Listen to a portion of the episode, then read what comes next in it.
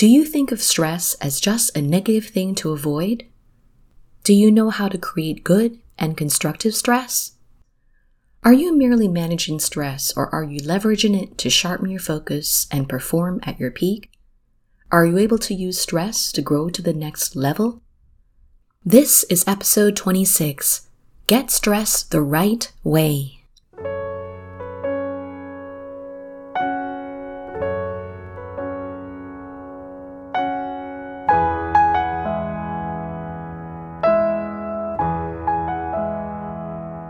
Hello, and welcome to The Incrementalist, a productivity podcast on making big changes in small steps. My name is Diane Williams, and I'm your productivity coach and host for the show. Stress is not always bad. It comes with having big goals and pushing beyond your comfort zone. Going off to college, starting a new job, traveling to a foreign country, or launching a business trigger stress. And they also bring feelings of excitement, confidence, and achievement. It's the chronic, persistent negative stress that you need to watch out for. In 1934, Hans Selye, an endocrinologist and assistant professor at McGill University's biochemistry department, conducted stress experiments on rats. He injected them with fluids ranging from ovarian extract to saline solution. The fluids triggered a stress response to fight, the study was expanded to human participants. Both humans and rats adapted to the stimuli and became stronger and more resilient. Stress is a stimulus that challenges your body and mind to adapt, moves you out of homeostasis, and shifts you away from your baseline. Stress is positive when it stimulates growth, adaptation, and expansion. Too much stress and not enough rest lead to injury, illness, and burnout. Too little stress and too much rest result in complacency, stagnation, and dissatisfaction. In their book, Peak Performance, co-authors Brad Stulberg and Steve Magness describe a framework to create the optimal level of stress. They provide a simple growth equation. Stress plus rest equals growth. To have systematic growth and sustainable success, you alternate between stress and rest. Get the right dose of stress. Don't go too fast or push too hard. Stress yourself and then rest and recover. Deeply engage in intense, hard work just beyond your comfort zone, and then totally disengage with full rest and recovery. Set a just manageable challenge that is just outside your current abilities and skills. You want to stretch, not snap. The right level of stress is 7 out of 10, where you succeed most of the time but need to pay attention to what you're doing. You have a moderate amount of adrenaline. You're not anxious or overstressed, but primed to perform at your best. The challenge skills ratio has to be just right so you can perform at your peak. Zero is coasting and requires no effort. 10 produces high anxiety where you get into fight, flight, or freeze mode. Is the goal too easy or too hard to accomplish? Is the task too small or too big to complete? You'll be unproductive if there is too much stimulus and your mind tells you that you can't handle this thing, so why bother? And if there's too little stimulus, you get bored and move on to something else. There is an innate need for homeostatic balance. When setting a challenge, Ask yourself, where am I today? Where do I want to get tomorrow? What is the next step to get there? The ideal skills ratio is 4%. The challenge must be 4% greater than your current skills. This is a sweet spot where you find flow, the optimal state of consciousness where you feel and perform at your best. Mihaly Csikszentmihalyi says lasting satisfaction comes from activities that bring a state of flow. When the challenge is too high for our skill level, we feel anxiety, arousal, and worry. When it is too low, we feel apathy, boredom, and relaxation. Although we have a strong sense of control, we don't grow. And because we're not being challenged, there is no flow. Flow occurs when the challenge and skill level have the right ratio. To learn more about flow, listen to episode 5 of the Incrementalist podcast, Finding and Sustaining Flow. Stulberg and Magness explain that when you lift weights to build muscle, you trigger a stress response at the point of exhaustion. When you stop lifting, your body goes into anabolic state to adapt, get stronger, and build resilience. But if the stress is too much or too persistent, the body cannot adapt. You experience the exhaustion stage, chronic stress. Your body then moves into catabolic process and starts to break down. Inflammation and cortisol levels are extra high. Know your limits. If you lift weights that are too heavy, you could suffer an injury with only one repetition. But there's no growth if the weights are too light. Lift the ideal weight so you feel fatigued but don't get injured. Rest in between. In work and life, you burn out if you have too much stress. You get complacent and stagnant if you have too little stress. If you're so anxious that you can't take the next step, dial things back. If you're fully in control, make the next challenge a bit harder. Stretch yourself and then recover so your growth aggregates and compounds over time with consistent effort.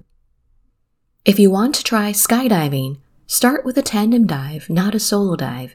If you want to try rock climbing, head to an indoor climbing gym before you head outdoor up a mountain.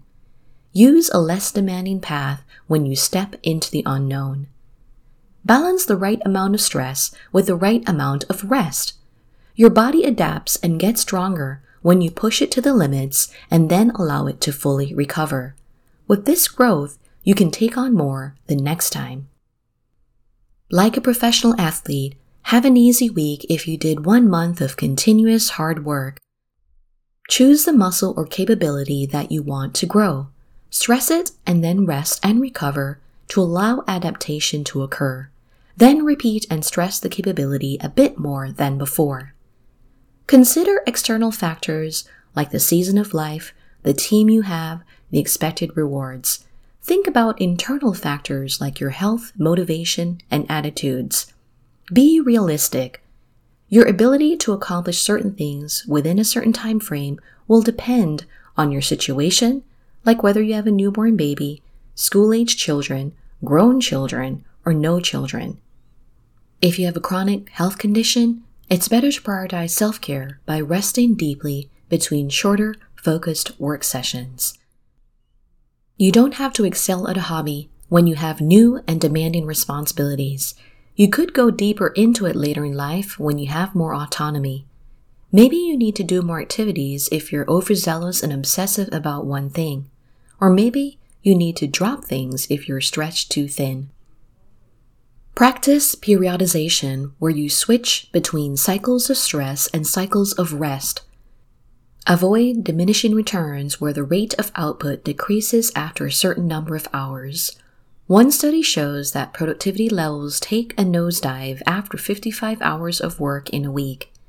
You can also have negative returns where more work just creates more mistakes and problems. Think about your ultradian rhythm which is your body's work rest cycle that repeats throughout a 24 hour day. You have high frequency brain activity, roughly 90 minutes, followed by lower frequency brain activity, approximately 20 minutes. Take advantage of the cycle. For every 30 to 90 minutes of focus work that you do, take a 7 to 20 minute break. Don't try to work for 4 hours straight, have lunch, and then work for 4 more hours. Take regular breaks between manageable time blocks. Go completely offline in your rest and recovery phase. You're not checking emails, scrolling the news, or looking at social media, which stimulate you with dopamine hits. Instead, give yourself time and space to process the stress. Do meditation, take a nap, go for a walk, read comic strips, listen to music, or declutter your desk. If you're working from home, you could do light chores like fold your laundry, do the dishes, or sweep the floor. Offline activities allow ideas to incubate and insights to emerge. The more you recover, the more energy and focus you will have when you get back to work. You get low on glycogen as you burn energy, and at or after two hours, it empties out. If you don't give your mind body system a break from hard work, you will hit a cognitive limit. Non-stop intensity leads to exhaustion and burnout. If you have a long wave of deep focus and you're in the zone, you don't have to stop to take a break. Ride the state of flow. But it's rare to have this beyond two hour blocks. You need to rest and recharge to avoid stress overdrive. On the other hand, moderate work or low effort can lead you to underperform. Tweak, tinker, and experiment to find out how you can best do deep work cycled with deep rest. Know your own baseline and limits. What is the quantity and quality of your work, and how do you feel at the 30 minute mark or the 60 minute mark? Whether you go with a 25 5, 50 10, and 90 15 minute work rest split depends on your own focus muscle, energy level, the type of task, the time of day, your work schedule, and other factors. Notice when you start zoning out, switching to emails, checking your phone, rereading materials, and the like. When you mindlessly turn to distractions, it's time to take a real break. With consistent practice of cycling through periods of stress and periods of rest, you can build your focus muscle over time. When you have a deadline to meet, it can be hard to step away from the work, but if you're feeling stuck or creatively blocked, the best thing to do is to take a break. You're better off getting a good night's sleep and returning to the project in the morning instead of working longer hours and through the night. Unless you're a true night owl, your golden hours are in the morning. Vacation should follow long months of stressful work. Weekends of rest should follow a week of demanding work. And if you choose to work on the weekends to finish a big, time sensitive project, do this with intention and with limits. Don't expect a single week of vacation to refresh you after a year of intense, non-stop stressful work. If you must work on difficult projects for a prolonged period, follow it up with several days of real rest. Take it slow for one month if you've just completed an extra challenging project that lasted for consecutive months. Besides getting deep rest, you also need to check your attitude toward stress. Do you see it as a challenge or as a threat? You have two main types of stress hormones, DHEA and cortisol. With a challenge response, you trigger DHEA, which boosts testosterone levels. It also lowers anxiety, worry, and neurodegeneration. DHEA makes it easier to tackle the task and then recover. You use the extra energy to channel your focus and perform at your peak. A threat response increases cortisol and inflammatory proteins. Biochemicals are produced and directed to areas under stress to deal with a future threat. Cortisol causes inflammation, contributes to depression, and impairs the immune system. This drains your energy and lowers your performance. One study shows that those who view stress positively have a 43% lower chance of premature death than those who view it negatively. People with longer lives tend to view stress as a challenge instead of a threat. They have a challenge response that allows them to grow and expand from the stimuli. In sports, non elite athletes avoid or suppress stress and think it hurts their performance.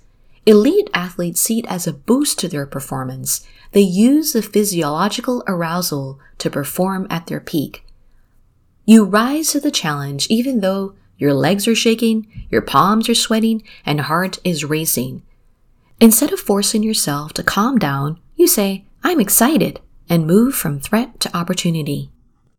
Your nervous system will start to relax naturally. You perform better when you view stress as having a neutral or positive impact on performance. You use it to your benefit. You use it to sharpen your focus muscle. You don't try to hide from it or get rid of it. You just feel it. Your perspective changes how you respond to it. Focus on what you can control to minimize fear and worry about what you don't control. Keep a positive mindset so there's less room for rumination and negative thoughts that drain your energy. Customize your routines and rituals to put yourself in a good mood and prime yourself for a big task. If you have a big presentation to make, you might need to do a breathing exercise to center yourself. Or maybe you need to do jumping jacks, repeat a mantra, or take a brisk walk. If writing is a core part of your work, you could sit in the same quiet spot with the same cup of herbal tea in the same hours every day. This conditions your mind and body to perform the task even when you're not highly motivated. Just sticking with a routine can help you gain traction. You also need to block distractions and interruptions which stop adaptations to stress.